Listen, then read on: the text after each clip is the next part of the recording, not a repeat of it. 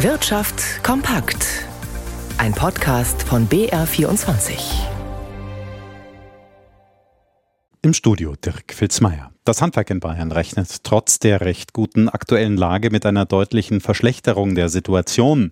Noch sprechen zwar 85 Prozent der Betriebe von guten oder befriedigenden Geschäften, doch weil die saisonale Belebung im Frühjahr ausgefallen ist, hat fast jeder dritte Handwerksbetrieb gerade weniger Aufträge in den Büchern stehen als im vergangenen Jahr.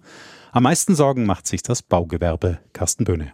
Die Aufträge im Baugewerbe sind regelrecht eingebrochen. Die Betriebe verzeichneten im ersten Halbjahr ein Minus von 12 Prozent im Vergleich zum Vorjahreszeitraum. Die steigenden Kosten und die hohen Bauzinsen führen dazu, dass sich immer weniger Verbraucher die eigenen vier Wände leisten können. Und wenn weniger gebaut wird, treffe das viele Handwerksbereiche, sagt der Präsident des Bayerischen Handwerkstages Franz Xaver Peter Andal. Bodenleger, Parkettleger, Steinmetze, die eben Natursteinböden verlegen oder dergleichen. Auch zum Beispiel im Raumausstatterhandwerk, wo neue Wohnungen vielleicht ausgebaut werden. Im Malerhandwerk, überall dort bricht ein Segment weg, das vielleicht Hauptumsatzbringer für das Unternehmen war. Für das Gesamtjahr rechnet das Handwerk zwar mit einem Umsatzplus von sieben Prozent, da sich die Inflation jedoch nur langsam abschwächt, bleibt unter dem Strich wohl ein Minus von einem Prozent. Die Zahl der Beschäftigten wird wohl das dritte Jahr in Folge sinken. Wer sind die weltweiten Platzhirsche im Baugeschäft? Diese Frage hat sich die Unternehmensberatung Deloitte gestellt und sich die 100 größten Firmen der Branche einmal genauer angeschaut. China belegt dabei, wenig überraschend, nicht nur die ersten elf Plätze auf der Liste, sondern steht auch für rund die Hälfte aller Umsätze dieser 100 größten Bauunternehmen. Mit großem Abstand folgen Japan, die USA und Frankreich. Die einzige deutsche Firma auf Platz 92 kommt aus dem oberbayerischen Schrobenhausen, die Bauer AG mit 1,6 Milliarden Euro Jahresumsatz. Margit Ziller. Saudi-Arabien, Abu Dhabi, Katar. Gerade im Nahen Osten mischt Bauer kräftig mit bei den milliardenschweren Metro- und Immobilienprojekten. Das Bauunternehmen mit 12.000 Beschäftigten hat sich auf den Spezialtiefbau und auf die Umwelttechnik konzentriert und stellt auch viele Baumaschinen selbst her. Zur Umwelttechnik gehören zum Beispiel die Sanierung von Altlasten, die Reinigung von Böden und Grundwasser.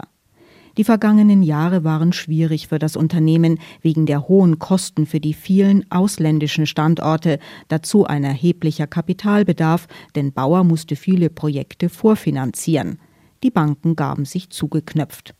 Corona-Krise und Ukraine-Krieg drückten das Unternehmen in die roten Zahlen. Durch zwei Kapitalerhöhungen kam frisches Geld in die Kasse.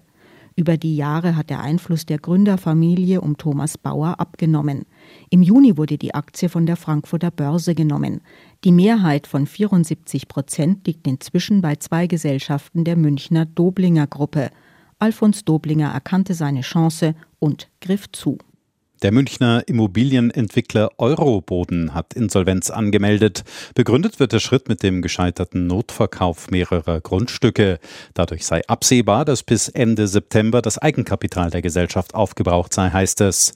Vor allem Wertberichtigungen bei laufenden Projekten wegen der sinkenden Immobilienpreise haben Euroboden in die Bredouille gebracht.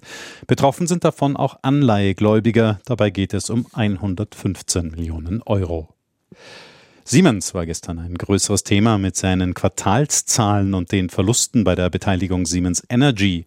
Von dort, Rigobert Kaiser in unserem Börsenstudio, gibt es jetzt aber überraschend gute Neuigkeiten zum Ende der Woche.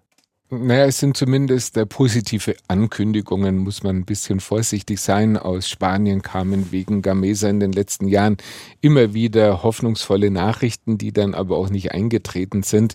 Jetzt sagte Gamesa-Chef Jochen Eickholt, dass man bei den Turbinen, die jetzt gerade ausgeliefert worden sind, dass da also alle technischen Probleme gelöst sind. Und jetzt gehe es darum, noch die Probleme bei den Windrädern zu lösen, die bereits installiert sind. Eine genaue Zahl, um wie viele Windräder es sich handeln könnte, sagte er nicht. Aber um die Dimensionen mal zu sehen, Energy wird im laufenden Geschäftsjahr, das Ende September endet, rund viereinhalb Milliarden Euro Verlust machen und ein Großteil geht eben auf die spanische Tochter Gamesa zurück.